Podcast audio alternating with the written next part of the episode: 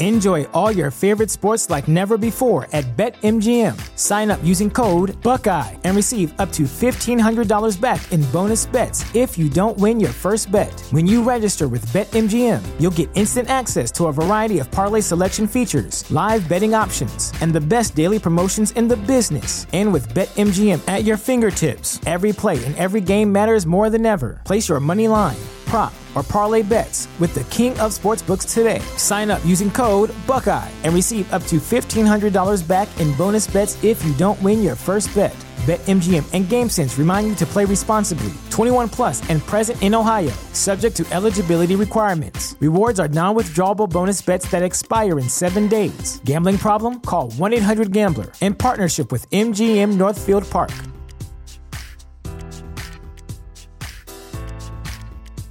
Sick of being upsold at gyms? My guy, you're currently a base member. For ninety dollars more, I can upgrade you to our Shred membership. For one hundred thirty dollars more, you'll be a swole member. And for just three hundred dollars more, you'll reach Sweat Platinum.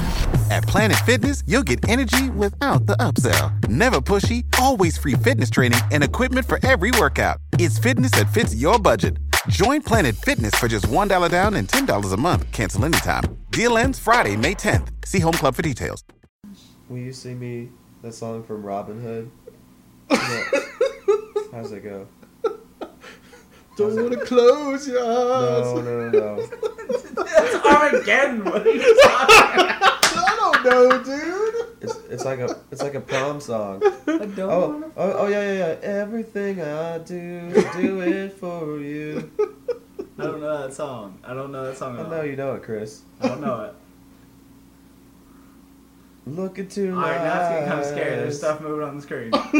You can see there's nothing what? there for me.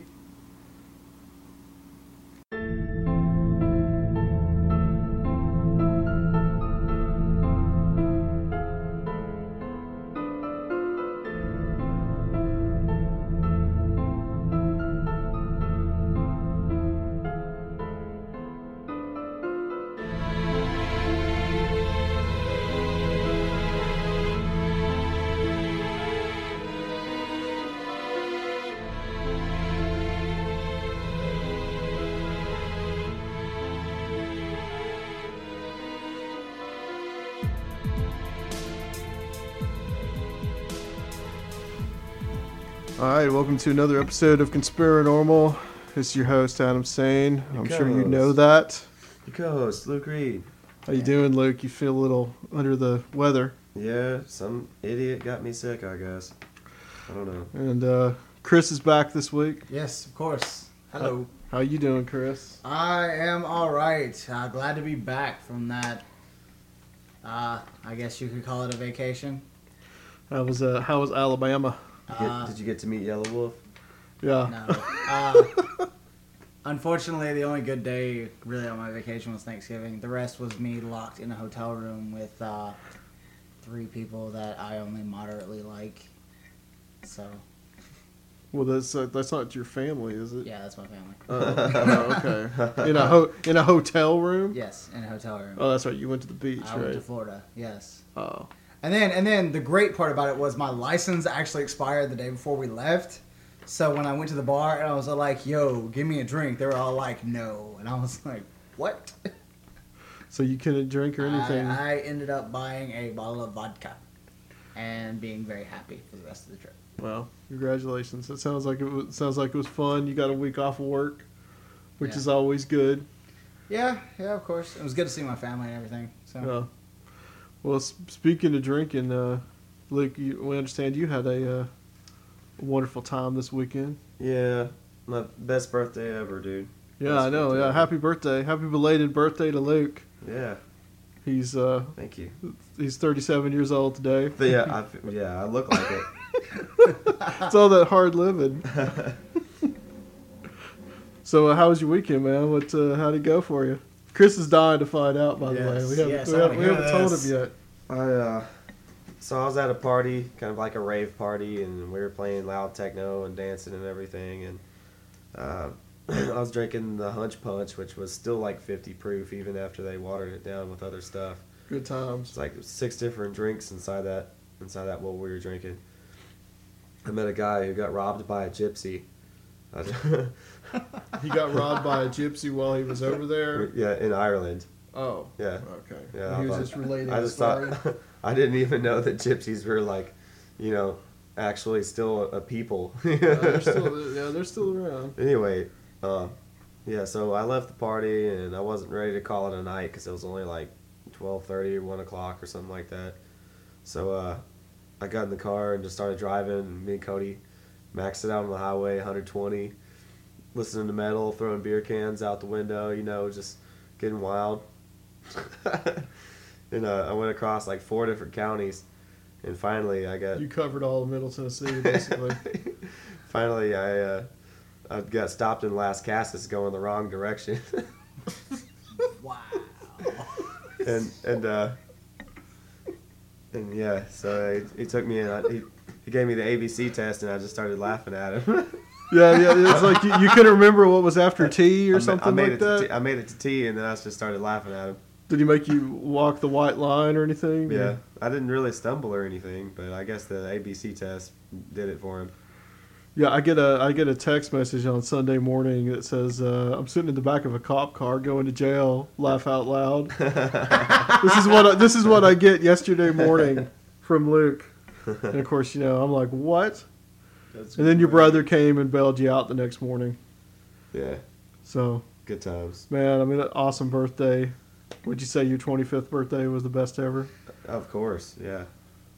So I'm just going to say it. This is why we can't have nice things. Well, if you end up doing some jail time, you know, we'll, we'll, we'll, we'll, you, you can call us in on the Conspiranormal hotline. I just, I should, I think that he should have charged me with general mayhem. Yeah, are, you, are you, are you disappointed you didn't get charged with general mayhem? Yeah, dude. Anyway, this is the kind of fun that we like to have here. Uh, I'm a pretty boring guy myself, you know, Chris. I, you know, but but Luke, it's always something new with you, man. Yeah. I feel like I'm like a good middle ground. Like I have my adventures, but I have like. That's right. You're the ground here. Yeah. You're you're keeps us keeps us uh, on the earth, so to speak. I suppose, Chris. Well, well I don't know. You're you're kind of you you kind of weigh us down with your overall boringness. Oh, so. Well, thank you so much. I'm glad that I just drone on and on and on. It's all good, Adam. It's all good.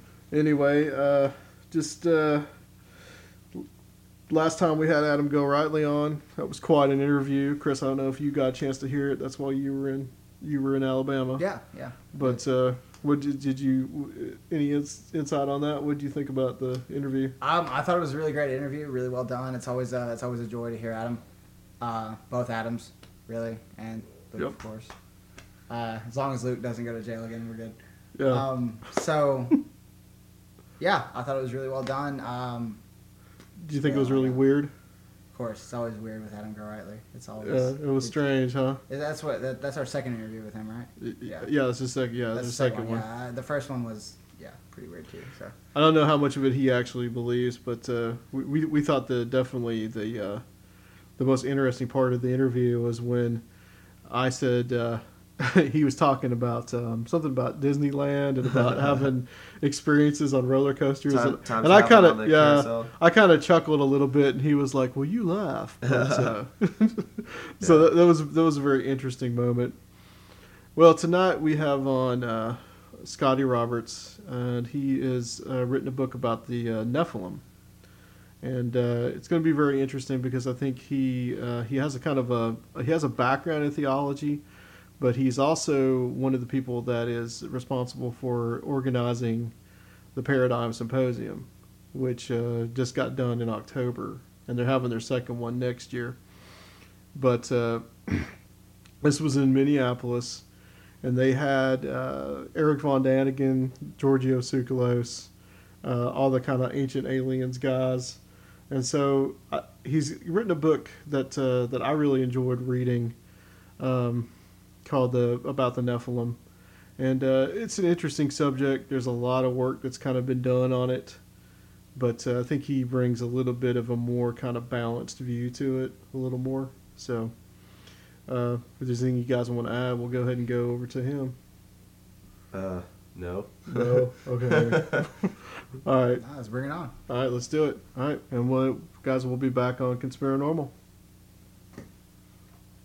All right, we're back on Conspiranormal. This, you know who I am. You know who I am, too. And you know who this guy is, Chris. You know all of us. We're all friends. That's right. Everybody knows who we are by now. Uh, on the line, we have uh, Scotty Roberts. He has written a book called The Rise and Fall of the Nephilim. I found it quite fascinating. Uh, Scotty is the publisher and founder of the Intrepid Magazine. He is uh, also an author, and as I saw today on his website, a photographer, a man of many trades. Uh, Scotty, if you can uh, introduce yourself and kind of tell us a little bit about, uh, a, a little more about who you are. Okay, well, uh, you, you kind of covered the high points there. I am okay. the uh, founder and publisher of Intrepid Magazine, and uh, we're a magazine that uh, caters to uh, not just science and politics, but kind of the weird, uh, going off into the uh, fringe sciences and fringe history and uh, philosophy and uh, unexplained phenomena, things like that. And uh, I really founded that magazine because it is all the stuff I like and all the stuff I like to do and uh, things I want to know things about. And uh, prior to that, I was the editor-in-chief of T A P S Paramag, the Ghost Hunters from Sci-Fi, their official magazine. And uh, we could never quite take that magazine beyond a certain point, and so when I resigned from there about two years ago, I launched Intrepid Magazine. And Micah Hanks is my partner in that effort. Uh, he's the editor-in-chief of my magazine. And uh, boy, uh, you know, I've done a lot of stuff. I've primarily been in advertising most of my life uh, as a creative director, an illustrator, a designer, an art director. Um, prior to that, I went to school. I went to Bible college and I went to theological seminary, and I was in ministry, uh, youth work mostly, in the early eighties to the to the early nineties.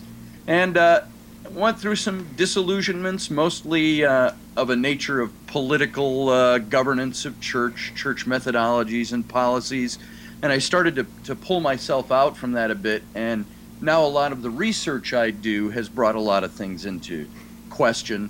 Uh, I am by far, I am not an atheist. I, I, I say at, t- at days I feel like a practical atheist, but I am more what you might refer to as a Christian agnostic, uh, in that uh, I have not abandoned the basic tenets of my faith, but at the same time, um, I don't see how things work the way that we were taught. And so I do a lot of thinking and a lot of questioning, a lot of research, which has ended up in most of the books I write about. And uh, The Rise and Fall of the Nephilim, which came out earlier this year. Uh, the follow-up to that book is The Secret History of the Reptilians. It's subtitled, a big long hair subtitle, which is uh, The Pervasive Presence of the Serpent Throughout Human History, Religion, and Alien Mythos. And uh, that comes out in February of twenty thirteen. And then uh, we are just launching into a new book for my publisher, New Page Books. Uh, and I'm co-authoring this one with a good friend of mine, Doctor John Ward, who is an archaeologist, anthropologist, living in Luxor, Egypt for the last uh, dozen or more years.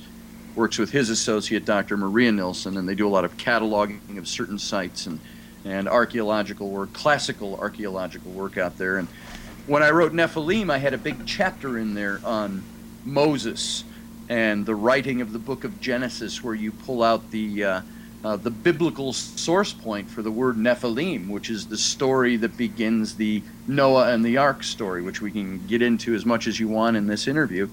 Uh, but uh, I used John for some uh, historical so- source points, archaeological source points, and uh, he and I for the last year have been toying with the idea of writing a book together on Moses and the Exodus and all the mysterious stuff, not just the history.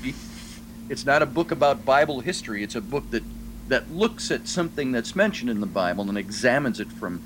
Uh, we have two different perspectives on the Exodus, uh, about two generations apart is where we place the dating of it, and uh, mine in fourteen forty-six B C, his uh, in thirteen fifty-nine B C, and so uh, uh, we're exploring those and exploring all the history around it, all of the woo, if you will, that's around it, all the mysterious stuff that's around it, and uh, the book is tentatively titled uh, The Exodus Reality, and uh, this is going to be coming out through New Page Books. We don't even have a date for that yet, but I traveled to Egypt in January of twenty thirteen for several weeks to spend some time with John Ward, and we're going out to the Sinai Desert to, to look at the, the uh, ancient uh, ruins of the Temple of Hathor, which is the Temple of the Calf. If you think Golden Calf and Moses and the Exodus, you'll, you'll see the connection.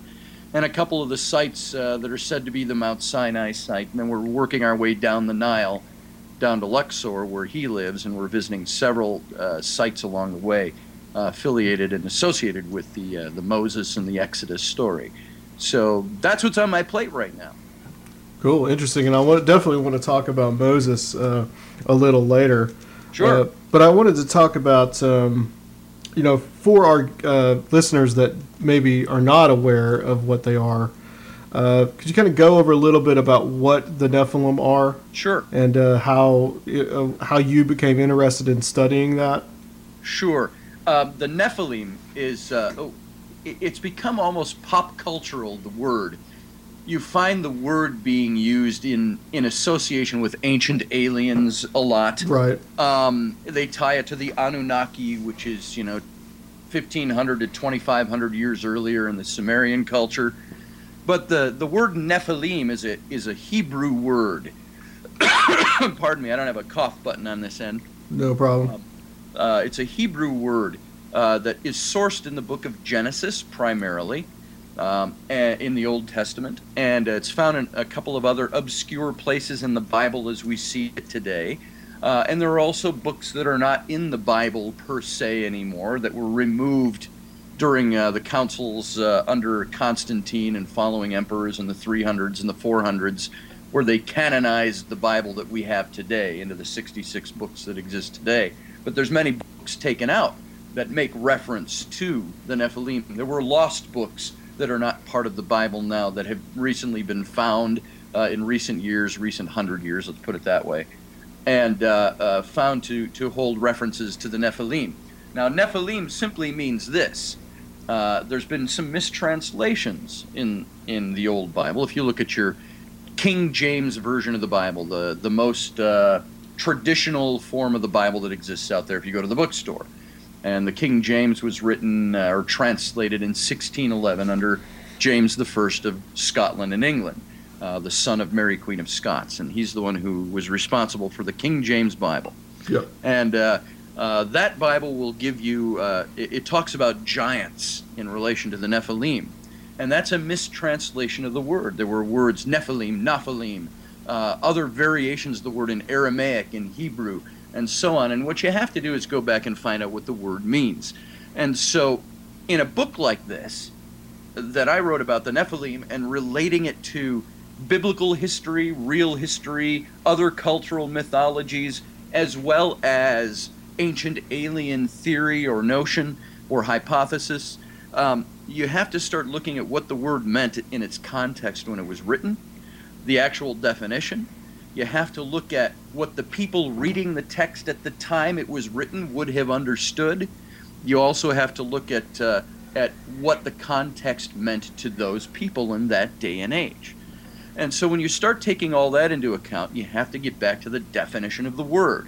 And the word Nephilim is from the base Hebrew word nephal, which means to fall, to come down, to descend, to have left one's estate for another estate uh, uh, or place of being. And it's a br- the broad definition of that is moving from one place to another place in an act of falling or coming down or movement. Now, that's a singular word. You add the, the Hebrew him at the end, Nephilim, and you get the plurality. So the word Nephilim simply means those who fell, those who came down, those who left their estate, and so on. And when you start looking at the linguistics of the word, you have to figure out what it meant. Now, the Nephilim were not the ones who actually did the coming down, which is interesting. Right. All they are are the offspring. They're the descendants. The Nephilim were a mixed race of human and, according to old translations, people thought these were the fallen angels. So angelic and human mix. But we find that the word angel doesn't appear anywhere in the text in the Hebrew, which is the word malach or malachi for plurality. Angel never appears. So we're not talking about angels here um, that came down. But the verse in Genesis says, and in those days the sons of God came down and intermingled with the daughters of men and had children by them. And they were known as the Nephilim, the heroes of old and the men of renown. And it said, goes on to say, and the Nephilim were on the earth in those days and also afterward. So you start looking, and, and by the way, that's all the book of Genesis says. It doesn't cast judgment. It doesn't say they were good. It doesn't say they were bad. It just is like a mention in a mere four verses. Then it moves right into the account of Noah and the ark. And uh, what people don't realize, and what I didn't even know when I grew up in the Baptist conservative fundamentalist church, Uh, went to that kind of Bible college, that kind of seminary. This was never dealt with. It was never answered. And uh, uh, it was never the connection between the Nephilim being the children of a mixing of the sons of God and human women as a preamble to the Noah Ark's, Noah and the Ark story was never, ever mentioned. Scotty, uh, yes. w- when they when they did mention it and you asked them the question, did they go for the whole that... Uh Oh, you boy. had one line that was the, the offspring of Seth, and another was another. Uh, never. Uh, yeah, they, they just never even it even never, uh, asked the question. It was never addressed. As a matter of huh. fact, there was one. Uh, uh, uh, my very good friend, all through high school and college, his dad was the dean of the seminary that was in our church there, and uh, uh, I asked him specifically about the, the the sons of God and the Nephilim. Now, keep in mind, and we'll get into this, the sons of God is merely the English translation of, right. of the phrase. Right. But he said, well, he says, the first thing I know, I know where you're going with this. You have to get out of your mind that these were anything other than human beings. He said the sons of God simply referred to the aristocrats in ancient Israel who had built the uh, uh, who had built the school of the prophets. And it was the sons of these men who were from the school of the prophets up on the hill that would come down, in a sense, slumming in with the common women in the valley. And this is the coming down, and uh, their offspring were the Nephilim, which were, uh, we're told, were the heroes of old and men of renown, which simply was a reference to the Hebrew Giborim, which uh, stood for the mighty men of valor, and the great yeah. warriors, and the great godlike warriors. But get out of your mind, Scott Roberts, that this has anything to do with anything mystical or anything unearthly. It's just human beings. Even though it doesn't say that. Even though it doesn't say right. that. Yeah. And I would bring up the question. I would say, now, wait a minute. In systematic theology, you teach us that language means something. And I said, if you go back to the Hebrew, you've got the sons of God, which, which in the Hebrew is the Bene Ha-Elohim.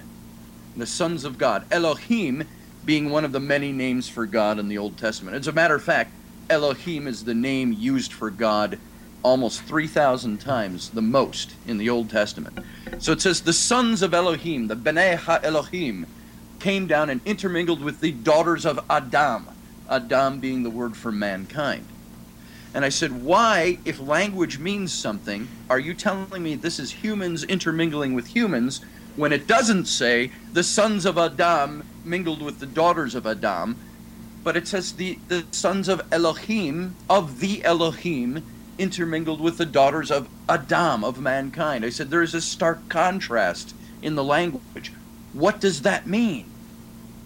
And the answer I got was, that means you're causing trouble, and you need to not talk about that because that's not what we're teaching in this in our theology.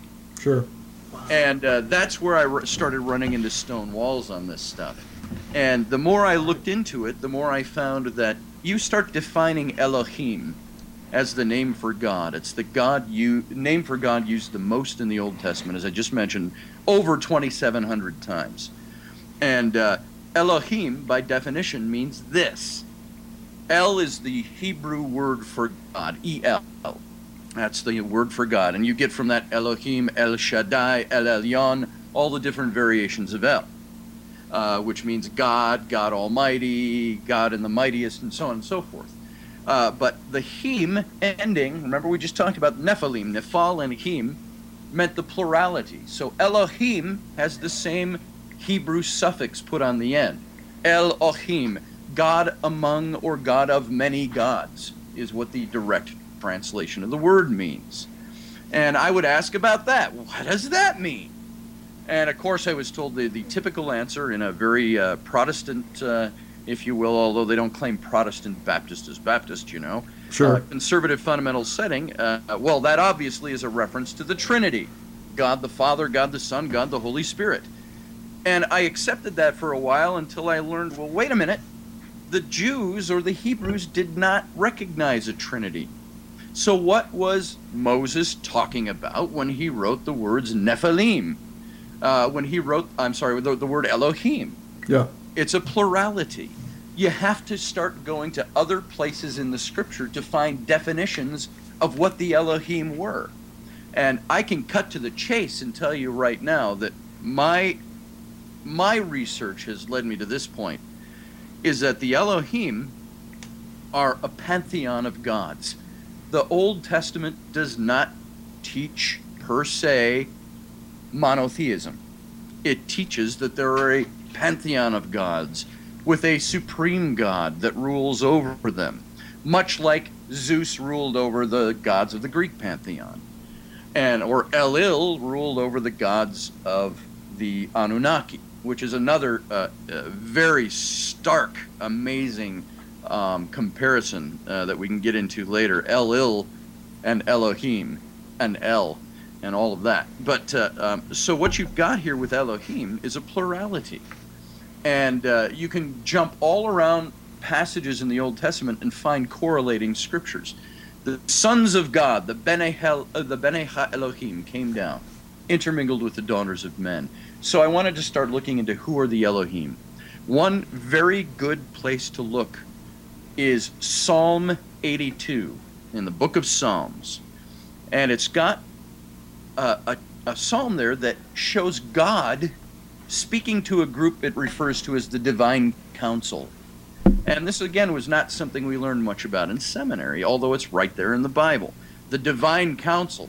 I remember hearing that for the first time, saying, what the hell is the Divine Council? I thought there was God and his angels.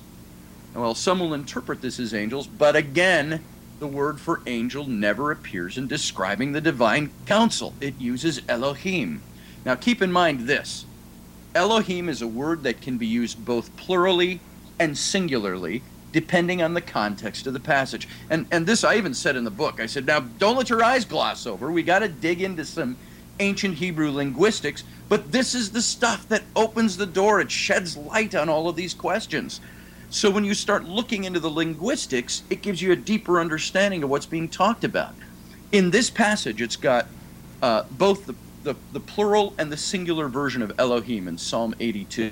It's, by the way, used a lot like we use our word in the English for deer. I see a deer, singular, in my front yard. I see yeah. a herd of deer, plural, in my backyard. Um, so it's got God speaking, and I'll interchange the Hebrew word Elohim where the English says God and gods. It says, an Elohim stood in the midst of the Elohim, a, plur- a singular standing in a plurality of Elohim. And he, singular, said to them, plural, you are all Elohim, the bright shining princes of heaven. And then it goes on, he's casting judgment on them for something, and it never tells you what it's all about. But what was very interesting about this text is that it's saying God, very God, Elohim, is not singular. He's a singular entity speaking to a plurality of gods, of Elohim.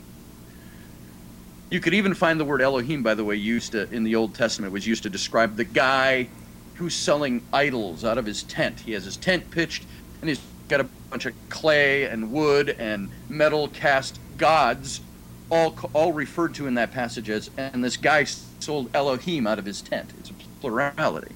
Gotcha. So mm-hmm. What do you do with this? When you find out the Bene Ha-Elohim, the sons of God, the sons of the God of many gods, those who are of the God of many gods, were the ones that descended down and intermingled with human women. You get a totally different picture of what's going on behind the scenes in Scripture. And it even goes all the way back to the Garden of Eden. It goes into other passages that create a huge case for the Elohim coming down, intermingling with humans in order to, in a sense, create a dual bloodline that was existent in ancient humanity. And uh, uh, so, and, and I can go forward with this, however deep you want me to go, and establish why the Bible is very clear when you start looking between the lines and finding out there's encoded messages here. It isn't just at face value. And it's also rewriting ancient history, more ancient than the Bible itself, and adapting and, and incorporating ancient religion into the writings of the Old Testament.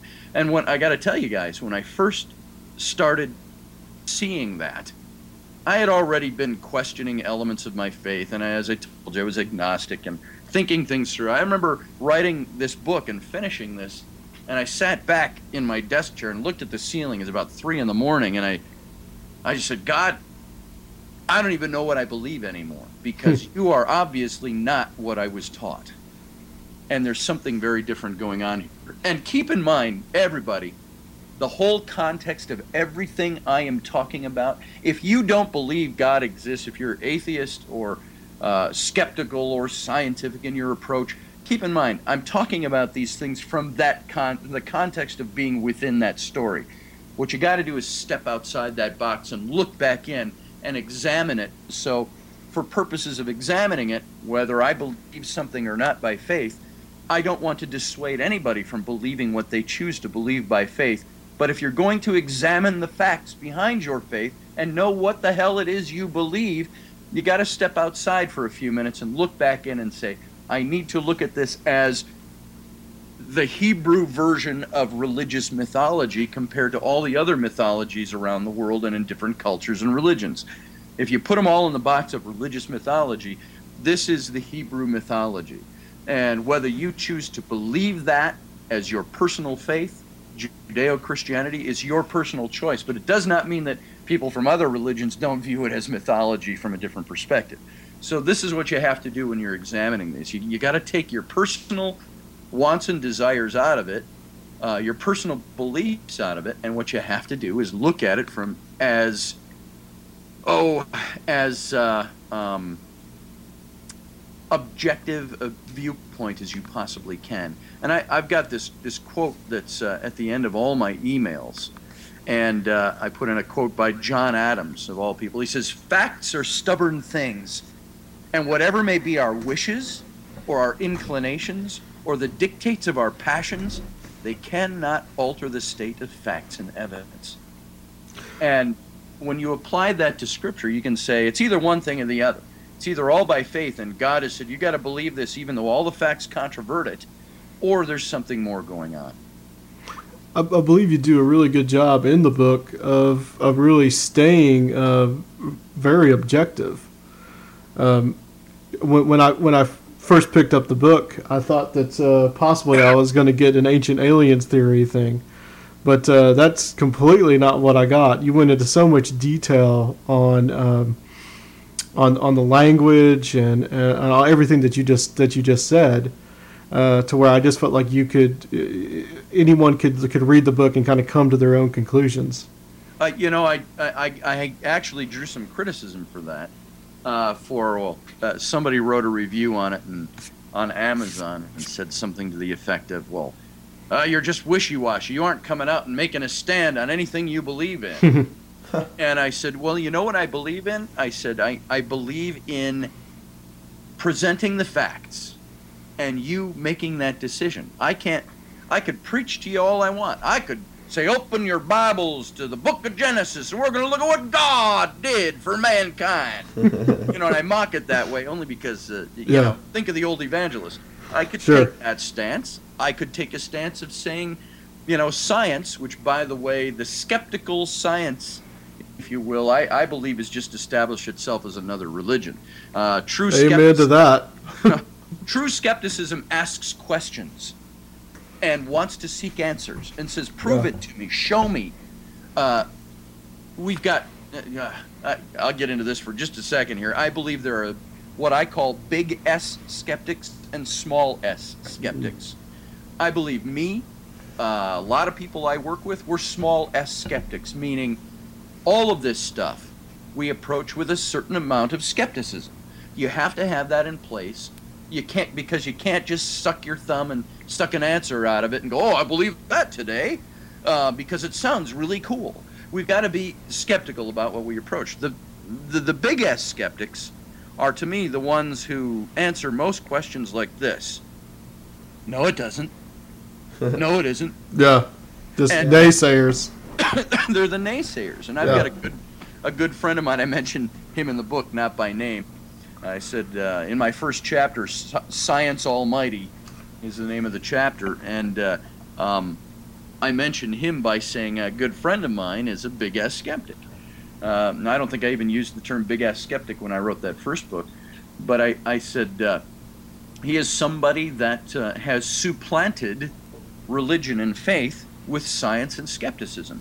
And if you are going to rely on science and skepticism, which are finite facts, we only learn what we can learn as we go, um, then what you are doing is, in essence, if you are denying that anything else can exist, you've really become the surrogate for religion.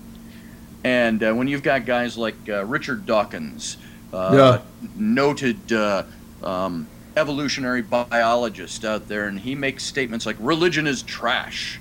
Well, maybe to a certain extent it is, uh, because it's just the workings of faith. But uh, when he says that and then elevates science above religion and above those things, above faith, what are you doing? You're just saying science is more important than religion, and you've just made a new religion. So, and I will tell you this, scientists and academicians are more religious than most Baptists I know. Yeah, that's very true. That is very true. Uh, did you want to say? Um, I, I really like what you said a, a minute ago about uh, kind of everyone seeing in black and white, or most people kind of see yes. black and white and don't understand about being neutral. You know, and it, I'm I'm with you there about looking at everything with uh, neutrality at first and kind of following up with questions, and uh, that's hard for a lot of people to do. I'd say the biggest majority. Well, I will tell you this: I, I am probably less um, less objective than I might seem. Uh, only because I've grown so weary of the, uh, it's got to be just the facts and what science can can validate and verify. No, it doesn't. I'm sorry. That's where I become the big-ass skeptic to them. No, it doesn't.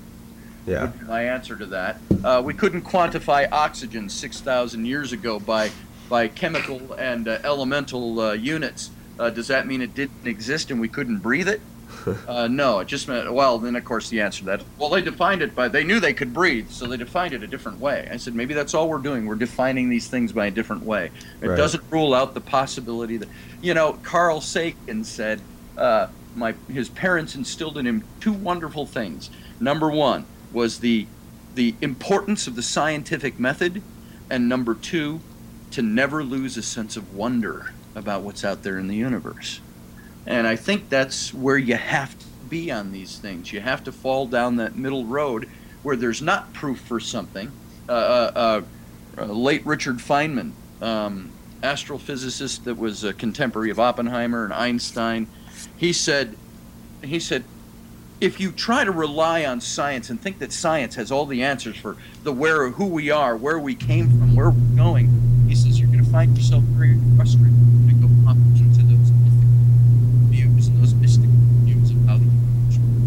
Other religion, faith. Hey, Scotty, you're kind of fading out on us. Oh, you know what? That could be the. It could be Skype.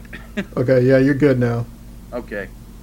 So I think that uh, uh, people tend toward faith and mysticism and religion because science doesn't have all the answers.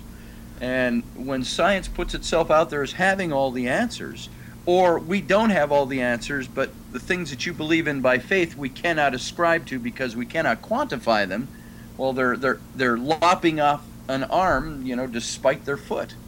So. Right. Um, you you had mentioned uh, about the Garden of Eden, and I believe that that's yes. something that I uh, that I've run across too, called the serpent seed theory.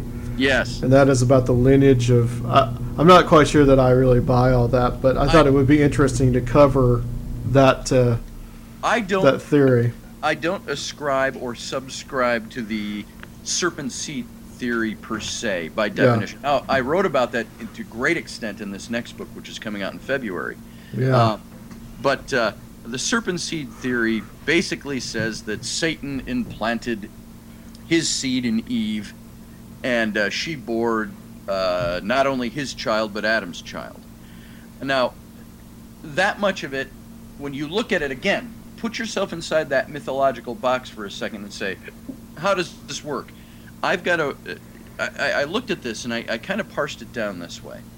The story of the Garden of Eden and Eve eating a piece of forbidden fruit, which we always say apple, but the Bible never calls it an apple. Sure. Uh, piece of fruit. And she gives it to Adam, and because of their disobedience, mankind fell. This is what we were taught theologically. And mankind is in a fallen, sinful state because of an act of disobedience. It wasn't the eating of the fruit, it was the disobeying of God's mandate. Now, you start looking at that story and you find, wait a minute, there's a whole lot more to this story than meets the eye, and there's a whole lot of encoded message here. One of the first clues that I got that there was something different going on here was it has the serpent character. And uh, let me give you a pop quiz. Who were we always taught was the serpent in the garden? Who was that? It was always the, we always taught that it was Lucifer, the devil. Right, we're taught Lucifer and the devil. But did right. you know that Lucifer, the devil, Satan, never appears anywhere in the passage? And it wasn't for at least another thousand to fifteen hundred years before Lucifer and Satan and the devil were attributed to the serpent in the garden. Later, uh, in the passage you have the word Nachash, which is the Hebrew word for brazen serpent or bright shining one. And uh, the interesting thing about Nachash is it seems to be that the sin that he imparts, or that he offers mankind, or that mankind takes up, is an offering of knowledge. Uh, what does he say? Uh, you can eat of that tree. It's the knowledge tree of the knowledge of good and evil. You won't die. You'll be like gods. And so Eve takes the fruit and eats of it. Now, the interesting thing, before I go on uh, defining uh, Nakash's name here, what does it say? Here's one of your first little clues right in the English. It says, Eve looks at the fruit and does something before she eats it. Let me ask you something. When you pick up a banana or an apple or a mango or whatever you want to eat, you look at that and you say, hmm, this not only looks mighty tasty, but it looks like it's something that's going to give me wisdom and knowledge. You know, yeah. I don't look at a piece of fruit that way. Yeah, not usually. Um, no, not, especially no. a piece of fruit I've never eaten before. Um, Ener- energy, maybe. I might go, hey, that banana might take away, uh, if I eat enough of them, might take away that that, that, that pain in my thigh. But uh, uh, in the passage in the English, it says, Eve looked upon the fruit and saw that it was not only pleasing to the eye, but that it was something that would make her wise. And that's a, your first clue, that something more is going on beyond the surface story in the text. Um, she looked at a piece of fruit and saw that it would make her wise. So she eats of the fruit. I believe that the whole passage, the whole interaction between um, Nachash, the serpent character in the Bible, and Eve was a sexual encounter. Hmm. And it was one of imparting knowledge to humans. And uh, here's why. First of all, redefine the word Nachash. Nachash, for the serpent character, that's the name that's present. Nachash, by definition, means trickster, uh, crafty magician, the bringer of knowledge and illumination, the bright shining one. Uh, later in the Old Testament, when uh, the, the children of Israel are out in the wilderness and they're complaining, and God sends serpents to bite them all, and they're dying, and so Moses crafts a brazen, bronze shining serpent, puts it up on a pole, and all people have to do is come and look to that serpent, and they'll be healed. Well, the, the Nachash, I think is the way it's pronounced, is the, the same word used. It's a derivation of the of the, the, the name Nachash uh, for the brazen serpent, because it was the bright shining serpent raised up on a pole. Now, if Nachash is the bright shining one, the bringer of knowledge, Go back to something we talked to a little earlier, Psalm eighty-two, where God speaks to the Elohim. And it says, Elohim spoke to the Elohim, and he said, you are the Elohim, the bright shining princes of heaven. This bright shining characteristic seems to be something that crosses over with the Elohim. These sons of the Elohim, those of the Elohim, the caste of the Elohim, the pantheon of gods called the Elohim. They're the bright shining ones. In the garden you have Nachash, the bright shining one, who has come down. May very well have been Lucifer by name, but he doesn't. He's not called that in the text. Sure. So contextually, he has no name other than Nachash, the bright shining one, the bringer of knowledge. This and is so, in the original Hebrew. This is in the okay. original Hebrew. Now, keep in mind, let's throw this little wrench in the gears. We don't have any of the original texts anymore. Uh, if Moses wrote the book of Genesis, which I don't think there's any reason to doubt that he wrote the first five books of the Bible, Uh, they're, you know, you get your three major faiths in the world, Christianity, Judaism, and, and Islam, that all hail to Moses as the great prophet. Um, I think he was an historical character who existed.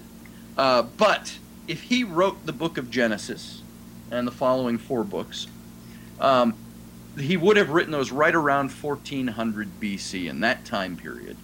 Uh, and that goes back to dating Moses uh, by biblical passages and so on. This is actually the topic of the book that John Ward and I are writing on, the dating of the Exodus and Moses.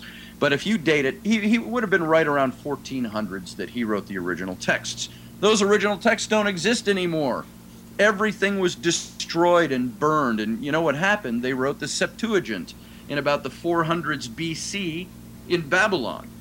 And the Septuagint, Uh, Alexandria, and the the the uh, the Septuagint was the Greek translation of the Old Testament as brought down by seventy-two different theologians in oral tradition, and they all sat in separate cells and wrote out the Old Testament and the books of the law and the books of Moses, and they compiled the the ones, and they all came out with the the same facts and the same so on. And Doctor John Ward and I were just discussing this just this morning, as a matter of fact. And uh, so you've got the Septuagint written from oral tradition. There are no original texts to go by. But uh, Nachash and this encounter in the garden is all from seventy different oral traditions all combined into one, and this is what they got. And uh, for sake of simplicity.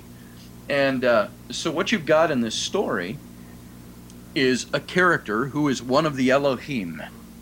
He is a bright shining, he is Nachash. And I believe the encounter was sexual. It wasn't about eating an apple. And it's the things that happen afterward that, that qualify this case. What happens as soon as Eve eats of the fruit, she gives it to Adam, brings Adam into the mix. And immediately, the Bible says, and they realized they were naked. And I thought, what does naked have to do with original sin? Why did the realization that I have sinned cause the realization now that I'm naked? And they went and they covered themselves with fig leaves. And uh, um, God comes down looking for them. Where are you? Where are you? And Adam says, I'm hiding. And well, why are you hiding? God says. Adam says, because we're naked. And God says, well, who told you you were naked? And Adam starts the whole blame game, as we know. Well, the woman, she gave me this thing, and the right. woman, the serpent, you know, and yeah. so God curses them all in this story. Tell me that doesn't sound like a lot of mythology right there, but this is what we believe Judeo-Christian. And uh, what does he say to them all when he's cursing them? There's two things.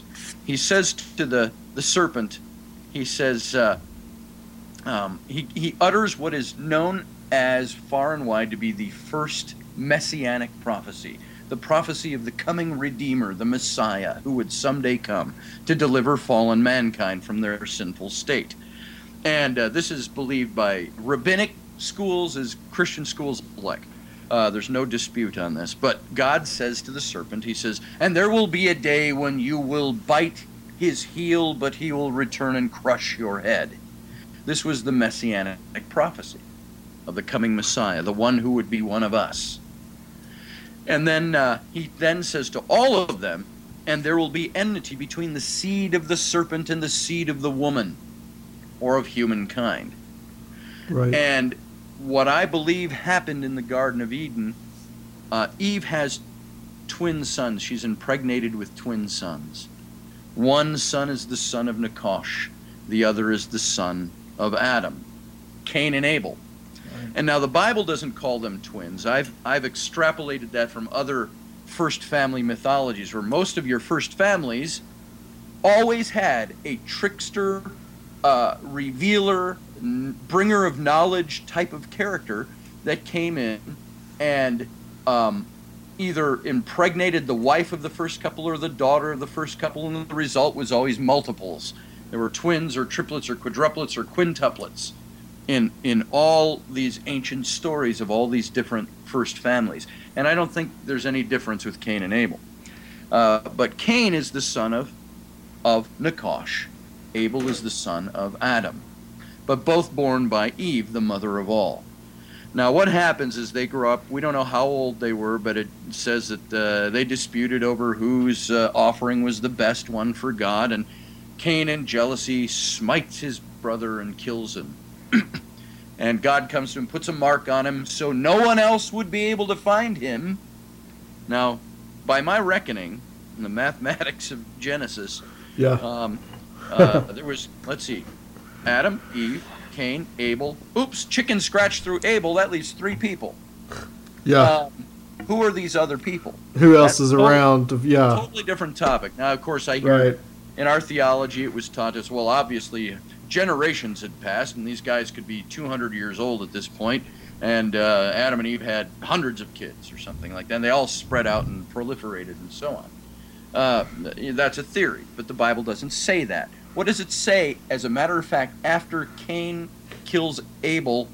It goes back to this very almost sweet, kind of somber, uh, uh, bittersweet verse where it says, when Eve is impregnated again by Adam, she says, uh, and they bear a son. She says, I'm going to name him Seth. She says, because God has given me a man child to replace my lost son Abel. Um, and it doesn't say anything about any other sons. Uh, why would a- why would Seth be the replacement for Abel when she's got a bunch of other kids? Uh, so these are things you can, you know, it's all speculative at this point. Sure. So what goes on from here in the Old Testament is what I think establishes the serpent seed, or a variation of the serpent seed theory. I've already said that I think uh, Nachash fathered Cain. Well, here is something, uh, as the Bible goes out and teaches you all, you, you get all these chapters of genealogies, all the records of, and Adam bore Seth, and Seth, you know, and so on, and down the line, and Lamech lay with three women and bore ten sons, and one of his ten sons, the eldest, bore this one, and lay with this woman and bore him, and he begat him, and he begat her. And what the Jewish tradition did, or the Hebrew tradition, was to trace patriarchally the firstborn son in the line was what passed the line on to the next. It was also always tracing the firstborn son. Now, here's a little interesting bit of information. When they get down to Noah and the Noah and the Ark story, right after the whole Nephilim event, they trace Noah back to Adam. But they don't trace him through Cain, the firstborn, which is tradition. They trace him through Seth, the thirdborn. Right. Then you get up to King David, uh, many thousand, uh, two, two thousand years later, three, four thousand years later, I think it is. And you trace David all the way back. They trace his genealogy back to Adam. Again, through Noah, but not through Cain, the eldest, the firstborn son, but through Seth. Then even in the New Testament, when they try to establish the messianic uh, uh, blood of the of Jesus Christ, they trace his mother, Mary, back to the line of David. Because, oh, by the way, the, the messianic prophecy changed after the time of David. Now Jesus had to come, or the Messiah had to come from the from the line of David, the root of Jesse. And uh, so that was added on after the time of David as a requirement to be Messiah. And so they trace him back to David through Mary and all the way back to Adam, again through Seth. Why is this the only case where they omit the firstborn son and trace through the thirdborn son? You know why? Because Cain was not of pure human blood. He was not Adam's son. So he could not produce the line of the Messiah. And when you've got through the whole Old Testament this genealogy, what were the purpose of the genealogies?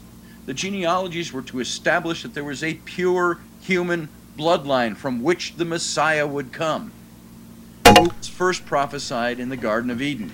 And when you have this over and over and over and over again, the Old Testament drilling into your head, the Messiah must be one of us, one of the human line, one of the pure human race, of the line of this guy, going back to this guy, to this guy, to this guy, to Seth, to Adam, the line of the pure humans, it's obviating the obvious that there was a line that was not of pure human blood, and that was Cain and the Kenites.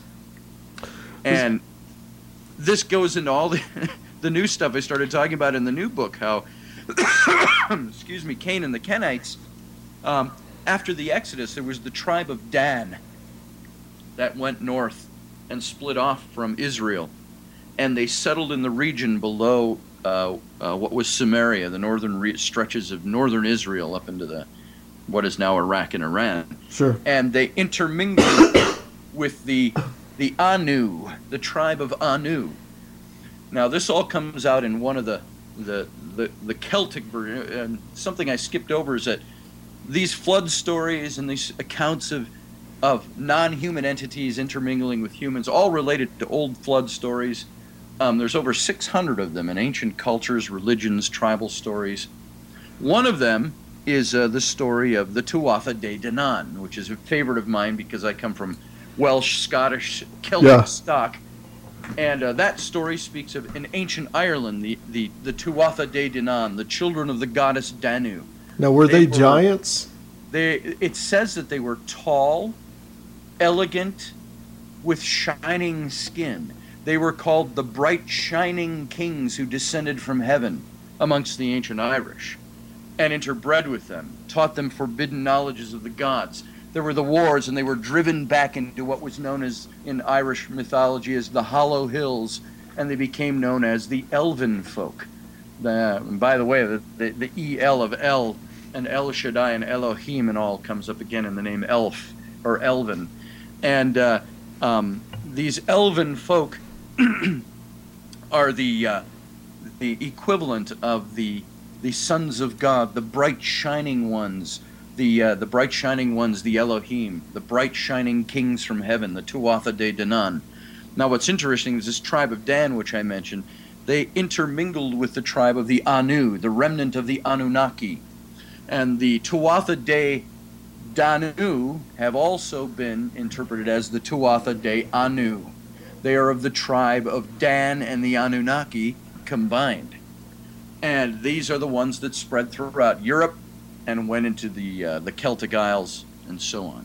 And uh, so what's very interesting is that uh, the, the Anunnaki, the uh, their their descendants or their offspring, the Anu, or the tribes that intermingled with the northern, with the one break-off tribe of Israel. Now, this, of course, none of us were there, but right. this is, there are records that indicate some of this, and there's a lot of speculation behind all of it. Now, I have heard some of the um, some things about Ireland and, and the Celts that they possibly that there's some archaeological finds that the, and some of the linguistics that maybe that does link them back to the Middle East yes. at, yeah. at some distant point in time. Uh, Since we're on the subject of talking about the Anunnaki, um, you do, uh, in the book, take kind of the, the, the Sitchinite theory to task, and the people I that do. believe in Zachariah Sitchin is, is kind of like that that's, to them, almost a religion. And, yes. and what are your views on the, the whole Anunnaki thing? Well, if you look at it historically, mythologically, the Anunnaki sure. were the gods of the ancient Sumerians. Yeah. And this god caste, think, think, uh, get a picture of the Greek gods in your mind. This is what you've got with the Anunnaki. They were the god caste of the ancient Sumerians. And Elil was the chief god.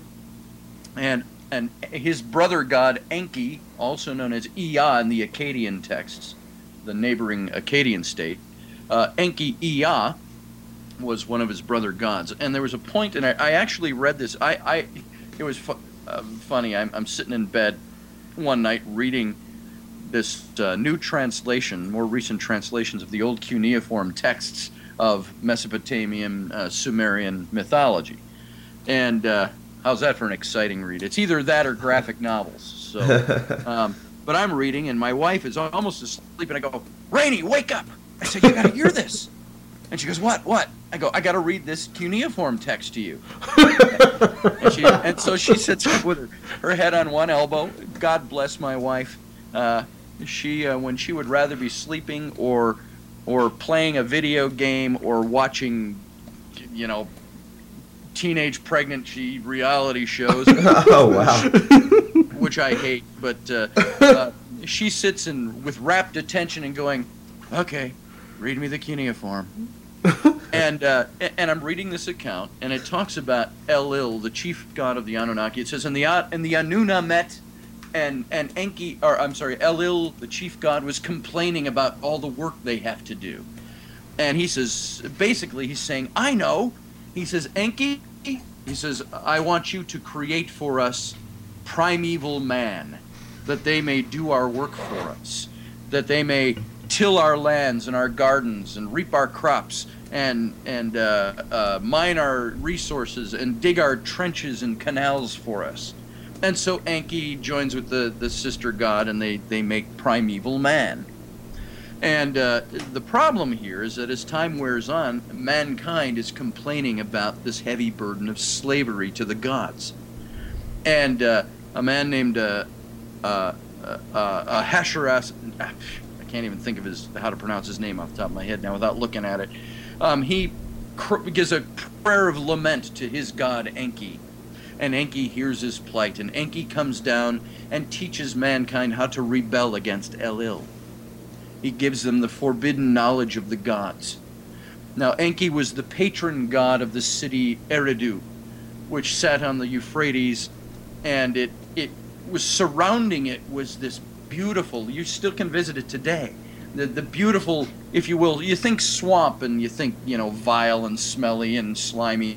The the, the swamplands, the wetlands that surrounded Eridu were known as were known as the Serpent's Marsh.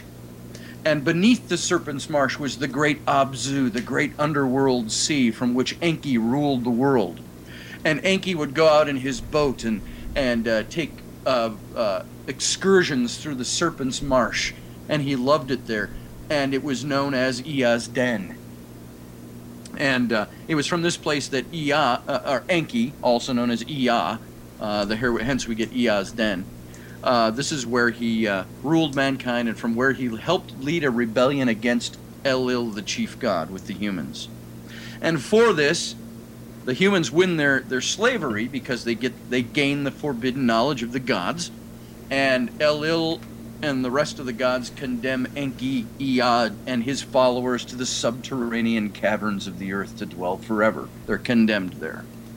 Now, uh, the the so the Anunna, the Anunnaki, uh, uh, the remnants of which were the Anu, um, these were the gods of the ancient Sumerians. Now, do a little history here. The mythologies of the Anunnaki were written about fifteen hundred to two thousand years prior to the writing of the book of Genesis. Right. And what did Moses do? Moses established Judaism. He created Judaism. Uh, so in his writings, you've got El, the chief god El, which is uh, Elohim, and uh, the Elohim. And uh, El, if you follow the migration of humanity, mankind, and the migration of religion from the Fertile Crescent area between the Euphrates and the Tigris rivers, uh, and uh, Eridu and Ea's Den, and you you bring that all down a couple thousand years later into the Canaanite region. Uh, the Canaanites borrowed the word Elil and used El for their god, and the Hebrews picked that up. So El is actually from of of the Hebrew is actually from the Sumerian for uh, Elil. Now do the same thing with Enki, Ea. Ea is a name that in this same migration of thought ended up down in the Canaanite region, and Ea is, this, is the base word for Yahweh, which is the Hebrew for Jehovah. And so you have these two gods in the Hebrew religion, Elil, I'm sorry, Elohim and Jehovah, that are actually based on Sumerian gods. Now, look at the story of the Garden of Eden and compare it to the Anunnaki's creation and enslavement of humanity. when the Anunnaki created primeval man to do our work for us and to till our ground for us and to mine our resources, and they're enslaved. Go to the story of the Garden of Eden in Genesis. It says God created man from the dust of the ground, and he placed the man and the woman in the garden to do what? To till the garden and to keep it for him. Right. And to do the work in the garden. But it was paradise, it's been interpreted, as opposed to slavery. Yeah. Now what happens with Enki, Ea, when he comes to uh, Ahasuerus and uh, helps them rebel against Elil and the gods by teaching them the forbidden knowledge of the gods from a place called the Serpent's Marsh, the place called Ea's Den. Uh, take Ea's Den, Ea Den, and you have Eden. And you have the serpent character uh, instead of the Serpent's Marsh. The serpent character, Nachash, comes and teaches the forbidden knowledge of the gods. And what happens to both of those characters in the different mythologies? They're both condemned for what they've done, for teaching forbidden knowledge. This is one of the comparatives where you start to look at that and you say, wait a minute, Moses, or as Yul Brynner would say, Moses, Moses, Moses. What were you doing? Were you writing factual stories as related to you by God, or were you religion building and borrowing from other cultures? Not just the Sumerian culture, which he would have been steeped in in his education in the palaces of eighteenth dynasty Egypt for his first forty years, but he was also thoroughly Egyptian.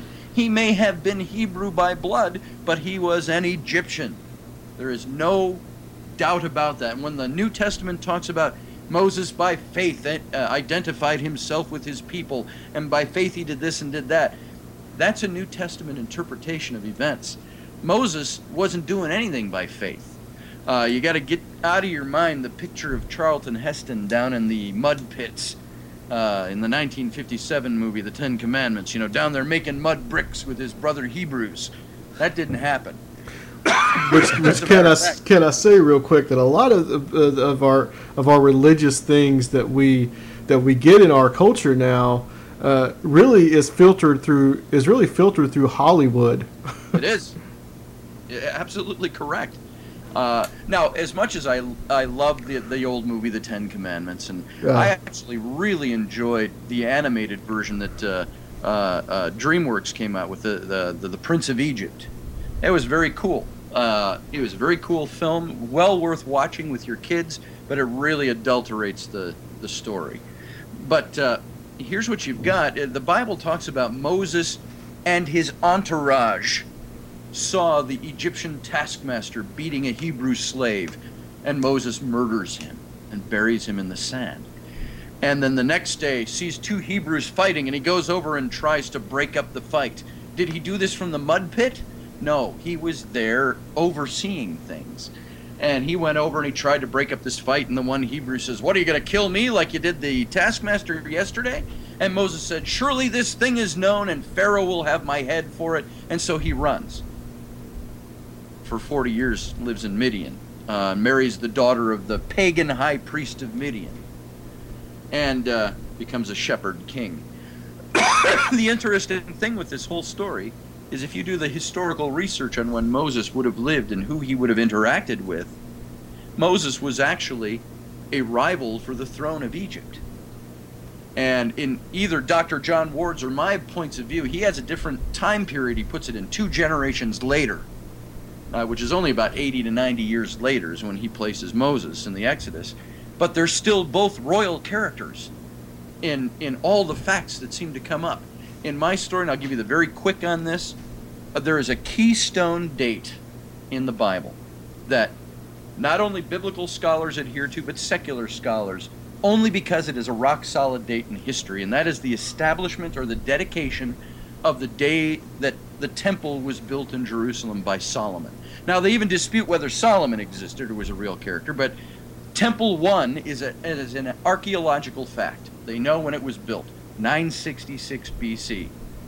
Now, in the the Old Testament, in the, in the book of First Kings, chapter six, verse one, it says that the uh, it had been four hundred eighty years since the Exodus on the day that Solomon dedicated the temple, Temple One, in Jerusalem. So if you do your math, you end up with the Exodus from nine sixty-six B C, tack on four hundred eighty years, you end up with fourteen forty-six B C as the date of the Exodus.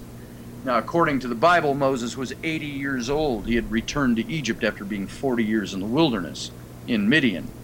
And so he was eighty. If you do the math again, you end up with his birth roughly around fifteen twenty-six B C. Who were the pharaohs on the throne through his lifetime? In fifteen twenty-six, the pharaoh on the throne was Tutmosis the First. Uh, then there was Tutmosis the Second, Tutmosis the Third, and there were a couple of Amenhoteps in the middle of there. And uh, um, you've got this line of pharaohs that lived during the time of Moses. Now, if Moses was found in the Nile by the daughter of Pharaoh in fifteen twenty-six, well, it said he was about four months old, and his mother could hide him no more uh, because of this edict to kill all the Hebrew slaves, according to the biblical account. She puts him in a little basket, floats him down the Nile. His sister Miriam follows to make sure he's not eaten by crocodiles, and he ends up in the in the little uh, uh, pools that enter the palace area, and he's found by none other than what the Bible calls only Pharaoh's daughter. And there's no titles, there's no names to any of these pharaohs or anything in the biblical account, and I think there's a reason for that. Yeah, they just call uh, him Pharaoh, yeah. They just call him Pharaoh. Well, if this happened in fifteen twenty-six B C, the, the, the woman who would have found him was a woman, a young woman, about seven to nine years old, named Hatshepsut. Hatshepsut, uh, Hatshepsut was the only daughter to Pharaoh Tutmosis the First, who had royal claim. The rest of his kids were all harem wives, and uh, uh, uh, Hatshepsut was the only royal daughter, and she was called by the title of Pharaoh's daughter. And uh, she found the, the son. Now, what does she do? According to the biblical account, she sends him back to his mother to be weaned, and until she is old enough to claim him. And if she's only seven to nine years old, at twelve to thirteen, she could claim him as her son. So he returns, and a lot of the traditions say Moses came back at age five to seven years old to uh, Pharaoh's daughter. She claims him, and she raises him as her own son. Now, there's some historical facts here. She ha- was stepmother. She she was married to a guy named uh, uh, Tutmosis the Second, and he was weak and sickly, married to his sister. I mean, go figure, is weak and sickly. Uh, if that's what the, the pharaohs did with their lines. Yeah, they all married their sisters, yeah. Yeah. And uh, he dies off. He has a son, Tutmosis the Third, by a harem wife, not by his sister Hatshepsut. And he is the royal heir to the throne. But she becomes co-regent with him. He's too young to rule.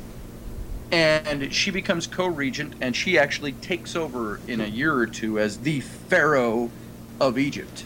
She dresses in man's clothing and so on. She has a daughter, and she has a man named Senemut, who is the the uh, tutor to her daughter Neferuri. And there is a lot of speculation that Senemut, he was about, he was under ten years younger than her, and uh, there was some claim that he, he he even may have been romantically involved with her because of their closeness. But he was appointed the royal tutor, uh, and don't get out of your mind the picture of a school teacher. He was a tutor because of who he was, and he taught the royal daughter. But he also had over twenty different royal titles bestowed on him by Hatshepsut. The final title she bestowed on him, Well, well, by the way, he was like chief architect of Egypt. He was the one who designed and built Deir el-Bahre, the, the, the big funerary temple of Hatshepsut you can still go visit in the Valley of the Kings today. Uh, just a glorious architect. He was a vizier. He was all these different things. Then she bestowed on him the title of mother's brother. And this was an Egyptian title, and what it meant was, I, your mother, am elevating you to the status of brother, so you can also be a brother to the gods with me. So Senemut was more than just a tutor. Uh, I believe Senemut was none other than Moses. Because at the time, the dating system says Moses would have turned forty years old and murdered the Egyptian and fled. Senemut disappears off the scene completely. He's never heard of again. Interesting. Um, she, she dies a few years later. What happens? I believe she was grooming Senemut to be the next pharaoh. As a matter of fact, there's a place, I just read it just this morning, uh, um, a man named Ames, A A M E S, a variation of, of Tutmosis and those names. Ames was the king of Egypt, it said. But on his tomb is this writing, and they never found his body, by the way, but it says that I was the son of the great woman Hatshepsut. I was the tutor to her daughter, and there was nothing she wouldn't give me, and, you know, he was a royal, he was called a king. But there's no record of him ever being king. I think Hatshepsut was raising Moses in rivalry to her stepson, Tutmosis the third, who was the rightful heir to the throne by a harem wife, but she hated him because he was from her husband, uh, Tutmosis the second, who she hated. And she kept ascribing his deeds to the deeds of her father on great monuments of Tutmosis the first, and kept eradicating the memory of Tutmosis the third. Well, what happens? Uh, Senemut leaves the scene. Moses leaves the scene. Hatshepsut dies a couple of years later, and Tutmosis the third comes to the throne, and he becomes the most pinnacle golden pharaoh of the of the age. He brings Egypt to its golden pinnacle in eighteenth dynasty. What's one of his first official acts? He strikes from every monument, every relief, every statue, every painting, the image of his mother, his stepmother Hatshepsut. Totally eradicates her memory from Egypt. Even on her own funerary temple, you can see her image, the shape of a person there, all artistically chiseled out. And he expresses a great hatred for the lying, deceitful woman. And uh, this great hatred, I think, was fostered by the fact that he was the rightful heir and she was raising her own adopted son to replace him. And this is why I think when Moses, think about this for a second, when Moses murders a guy who is a half step above a slave, and he's part of the royal family, why is he afraid of Pharaoh's wrath? Yeah.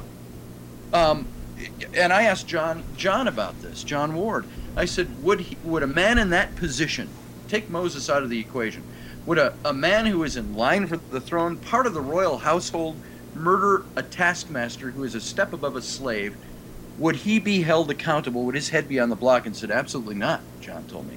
He said, uh, that would have been done away with very quickly. Yeah, and uh, would it have been so a big Moses, deal. And what's the first thing he says at the whole burning bush experience? Supposedly forty years later, an experience with God in the wilderness of burning bush. I can't go back there. Pharaoh is seeking my life. And yeah. So what does that tell you when you read between the lines? I think there's a whole lot more to the story of Moses than murdering an Egyptian taskmaster. I've often wondered a lot about Moses, and that was one of the most, even though it was kind of a diversion in the book, it was one of the most fascinating parts of it, uh, of just the, uh, because you basically put together what you said in the book just now, and you know, it was one of the most interesting things, because I think there is a lot of link to to Moses and to Egypt, like this, yeah. Such as the Ark of the Covenant kind of being like an Egyptian. Well, uh, there's this some correlation there between something that the, the Egyptians would carry as well. Now, I, I don't want to give away some of the stuff in this book John and I are working on, but sure. He's actually putting forward a theory that has never been put forward before about the Exodus, where he places it. But he has certain royal officials that match not only Moses, but match his brother Aaron, that match his sister Miriam. Um, and they all have to do with, one of the sites that John and I are going to go see in January is out in the Sinai. It's about twenty-two miles east of the Red Sea. And it's the, the ancient uh, three thousand plus year old ruins of the Temple of Hathor. Hathor was the, the calf god.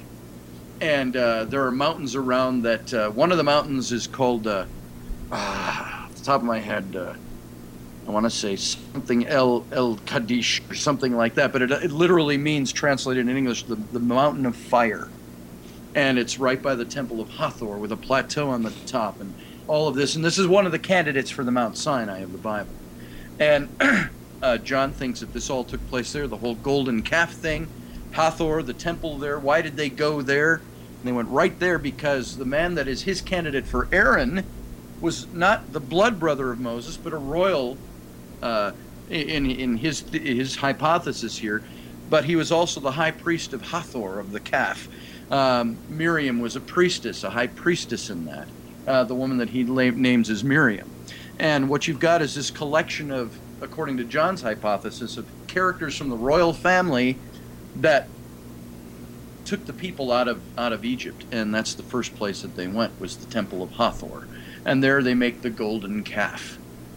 And uh, I often wondered, no matter which dating system you put this into, when you've got Moses coming in all these miraculous deeds, the great wondrous acts of the hand of God taking place, the ten plagues of Egypt, uh, he leads them out, and they're at the shore of the Red Sea, and Pharaoh's army is closing down, and then God descends in the form of a cloud and blocks Pharaoh's armies, and Moses stretches his rod over the waters, and, and the waters part, and it says there's a wall on one side and a wall on the other, and they pass through on dry ground, and then as Pharaoh's army pursues, God releases his hand, and the waters close in and drown the entire army of Pharaoh.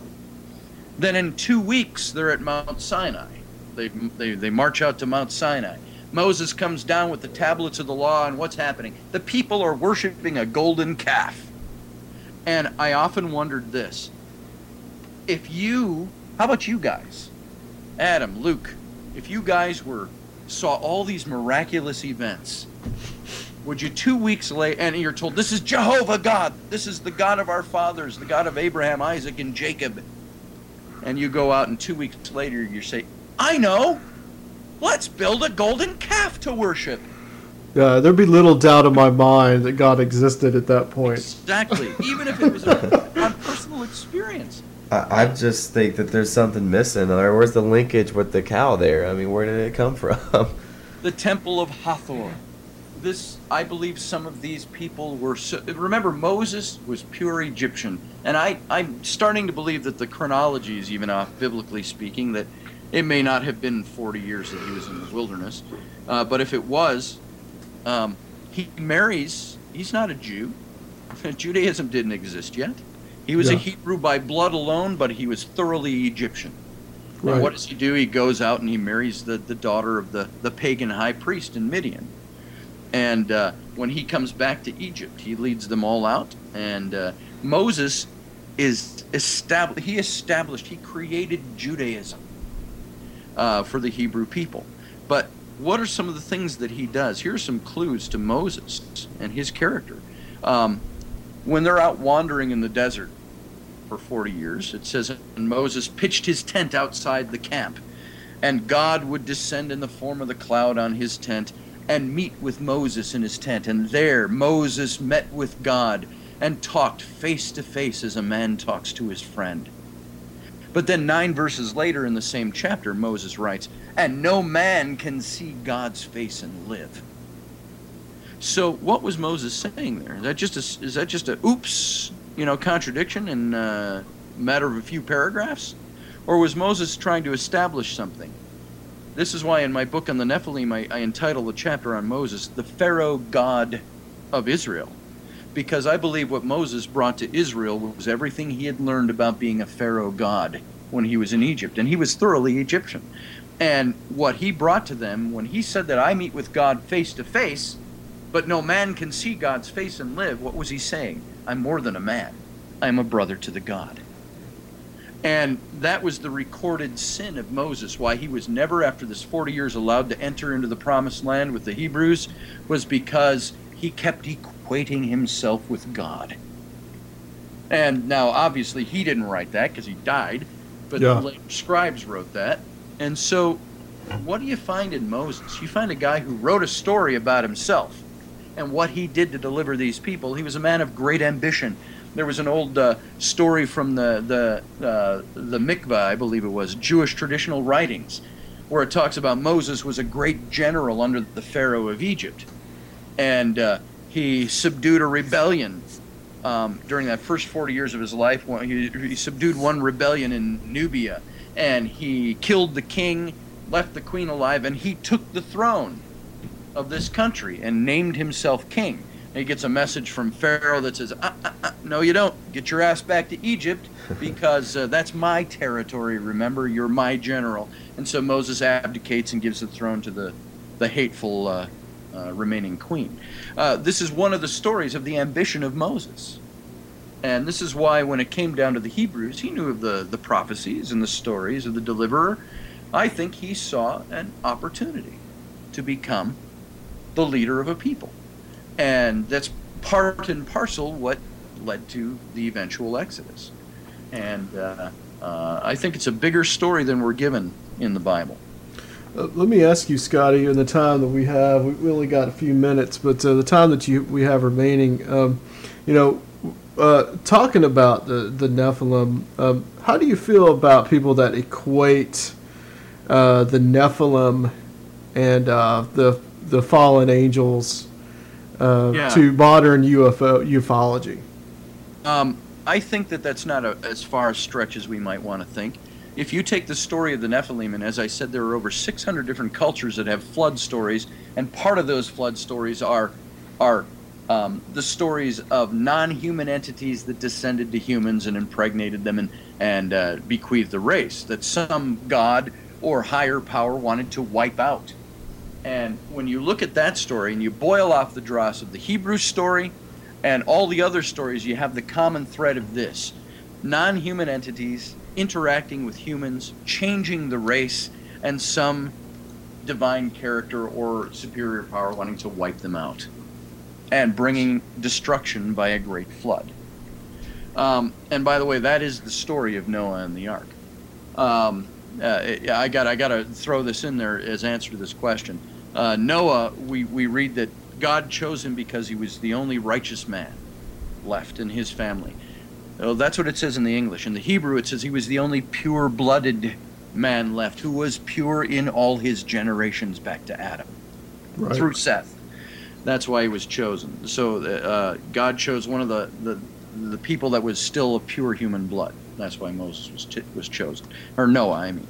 Well, this, this story, relating it to ancient aliens, um, if you will, um, if you look at the stories in the Bible and the stories in these other religious cultures as religious mythology, religious stories, religious trappings put on actual events, they all say pretty much the same thing, that there was some interruption in the human bloodline uh, by non-human entities, be they, and what did we end up calling them in religion? God, angels, devils, demons, and everything in between. Maybe those are just the labels we put on the things that we encountered, when it might be something completely different. So um, there is one little fact that I that I put in the book, and, and this is this fact, it's a factoid, let's put it that way. And that is the the, the place where the Nephilim, or I'm sorry, the sons of God, uh, uh, the the Elohim were said to have descended to the earth. It says in the book of Enoch, one of the uh, While the, the book of Genesis only mentions four verses on these characters, Enoch spreads it into chapter after chapter after chapter after chapter. He talks about how the Elohim descended to the slopes of Mount Hermon. Mount Hermon stands still today in northern Israel uh, on the, the, the highly disputed uh, uh, strip of land between uh, Syria and Lebanon, uh, the Golan Heights. And Uh, This sits on the thirty-third parallel north of the equator. Now, if you trace the thirty-third parallel north of the equator all the way around the globe to the exact opposite spot on the thirty-third parallel, you end up pretty close to the site of the Roswell crash of nineteen forty-seven.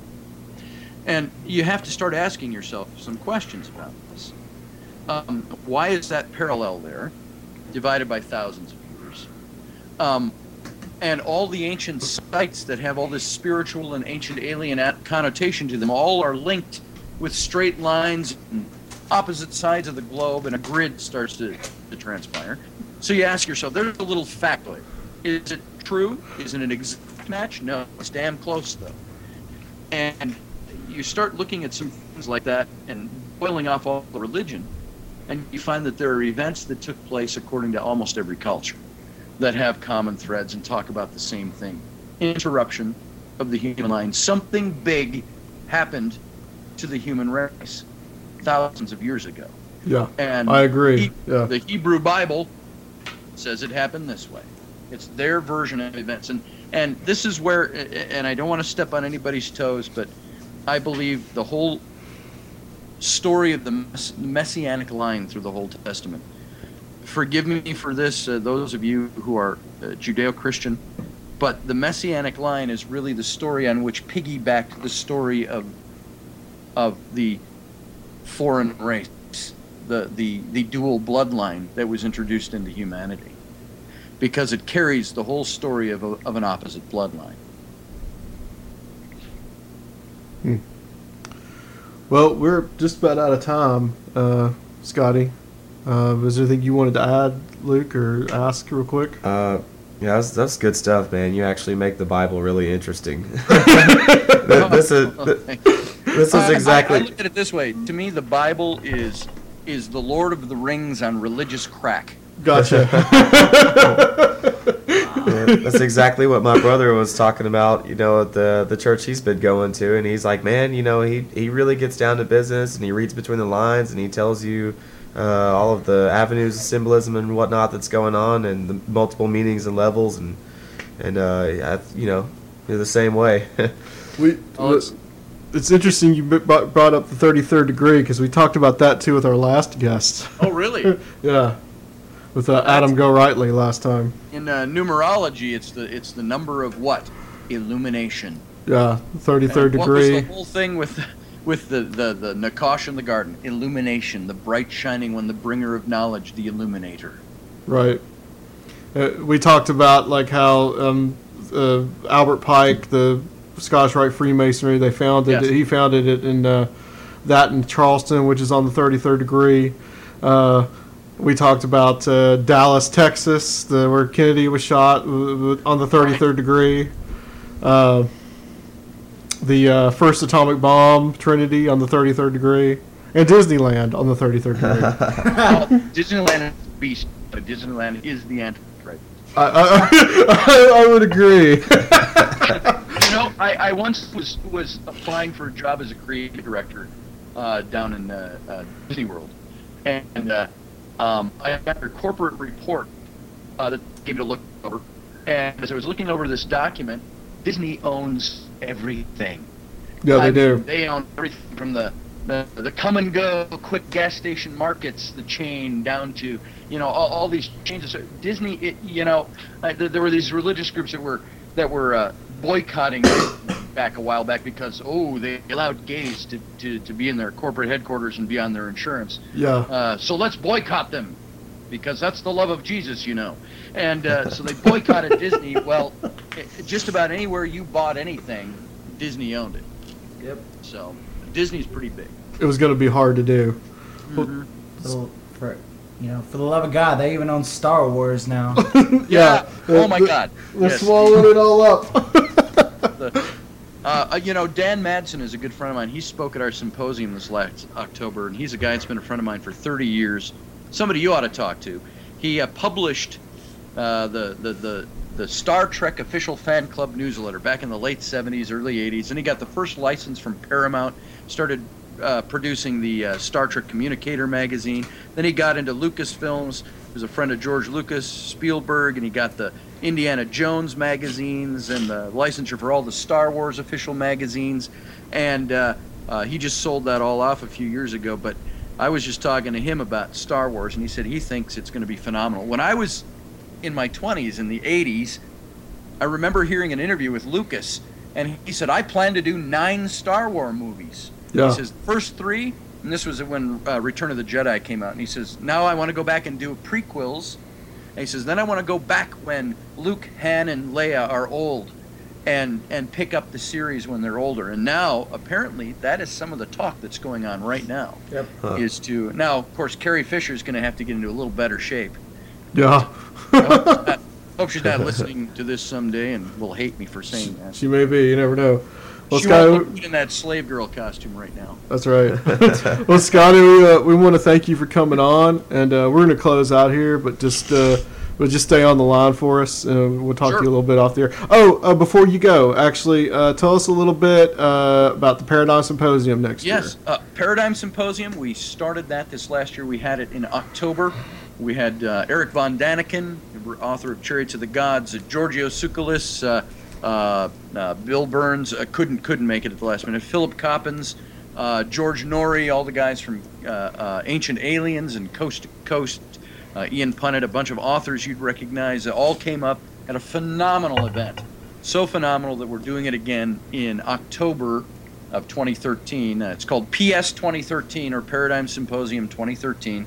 Just go to paradigm symposium dot com and you can look it up. And uh, right now, I'll tell you this, uh, we've got some phenomenal guests lined up. We've got three that we haven't confirmed yet, but uh, will be their very big names, and I can't announce them until we have contracts signed and all. But we've got Giorgio Tsoukalos and Philip Coppins and some of the others coming back from last year. And uh, I'll tell you this, if you buy tickets now between the end of December, we're giving one hundred dollars off of each of the three packages there as the early bird special. So if you're interested, want to take a look at it, uh, take a peek and uh, get your tickets. I want to try to think about trying to go. So it's going to be amazing, an amazing, amazing event. So. All right, well, excellent. We're going to close out. Um, we'll, go, we'll, we'll be right back uh, with the outro on Conspiranormal. All right, we're back on Conspiranormal. Yeah. Oh, man, I think I'm exhausted again. After Adam Go Rightly and now that, I think I'm going to sleep for like three years. That was something else. Uh, I, I was uh, I was really impressed. Yeah, I yeah, feel like he too. needs another like three hours. To start to even yeah. cover yeah, anything. Yeah, and the and the, the book is kind of like that. He goes into a lot of detail, a lot of just it's it's a lot of theology and a lot of detail. But yeah. in the end, it it, it all makes it, it makes sense. Uh, the Moses stuff, uh, that makes sense to me. Yeah, I don't yeah. see why that that's that wouldn't be something that, that's that, that makes unusual. more sense. That makes more sense to me than the actual like stories that we're told about Moses and everything. Um, I really enjoyed the fact that it wasn't just like, you know, what he thought. He backed it up with, you know, facts and research right. that he's done and stuff. Yeah, that's, that's what I was going to say. It's, it's it's really great how he could uh, put in text and writings from other yeah. surrounding cultures and stuff in the area because he's just read all of that and could put it together. And well, one of the things in historical studies is, is that you realize that in the ancient world, you know, these, even though you had cultures that related to each other, they didn't just sit down and write a history. So the Egyptian history would be from their point of view, and they would maybe have a different name for somebody. Right. Yeah, while, yeah. say, you know, that's the Babylonian really, really history yeah. would be completely different. Same right. stories, just different characters. One of the things I was thinking about throughout that was, remember, like uh, the thing that we saw on uh, Wikipedia. That uh, had the uh, Sumerian king list yeah. with the, all the guys reigning like thirty-six thousand years. years. It, just, it gets crazy less and less. stuff. The, fur- the further advances in time, the uh, shorter the, the reign time on the throne. Right. yeah, the, and it's similar to what's in the Bible with like yeah. the nine hundred something years that right. people's first live, and then all of a sudden everybody's living. You know, like when Moses lived to like one hundred twenty apparently. Yeah. Yeah, well, we'd be lucky to do that. I, I don't know. To me, to me, that seems almost a little far fetched because uh, unless they had some crazy good medicine. Well, what uh, it, one thing that I wanted to ask him about, and we didn't have time, is what he thought that the secret secrets of the gods were. Yeah, and that has to do with uh, you know Philosopher's Stone and uh, alchemy and and uh, putting extending your life. Extending your lifetime. You talking about the manna stuff? Yeah, manna, and uh, I I believe that Jesus came to teach alchemy to the people. Because well, that's I, an I entirely think, different discussion, yeah, my friend. I know. I'm not going to get into it. Or right, anything, but right, yeah. I think the ultimate goal of alchemy is to is to extend people's life and basically have the powers of the gods. So, um, I I also kind of want to go off in a little different direction here and say that uh, when he was talking about like the big S skeptics and the small S skeptics, mm-hmm. I it. like the scientific community, you know, I follow a lot of it, and I would, I, I want, I kind of want to read something from uh, Neil deGrasse Tyson's Twitter because I kind of equivalent him to the scientific Jesus because, you know, people take what he said and they're like, well, yeah, it must be true. You and a certain other person we know. Uh, yeah. Uh, well, he uh, he came out on Twitter and he said, uh, "End of the world prophecies for twenty twelve are hoaxes perpetuated by the scientifically illiterate on the sci- uh, or on the scientifically uninformed." You all should know uh, by now that if the world were going to end for any cosmic reason, I would tell you how and I would tell you when. Yeah, that's true. That's that that that's crazy to me. That's yeah, we're we're yeah. we're, we're coming up on that pretty quickly. Uh, I, I, Neil deGrasse Tyson I think it's just gets rewarded stuff. for just being literal. Like, yeah. I don't, you know. But at the same time, you know, uh, Scotty did bring up a good point. Uh, we didn't. We've made so many uh, scientific advances just in the past uh, century, especially um, things that we thought were absolutely crazy fifty years ago. Here we are now, right? You know, and they're fact, they're truth. Yeah, I'm holding thing. one in my hand right now. Right. This is yeah. My phone. Yeah. Look, your look phone. at your smartphone. Yeah. You know, but that's one of the things about science is just because uh, you, it doesn't, you can't quantify it today doesn't mean that tomorrow yeah. we will not make it. Because two months later, a new a new method comes out, and it just uh, so the, the old method was wrong, and now this one's more precise. Right. You know, so. Right. That's truth. Well, guys, I think I'm ready to call it. Word. Um, be a longer show than usual. Next week, I have coming on a gentleman named Robert Hyde. He's a good friend of mine and Doctor Futures. Uh, he will also be pretty interesting. Uh, he has some.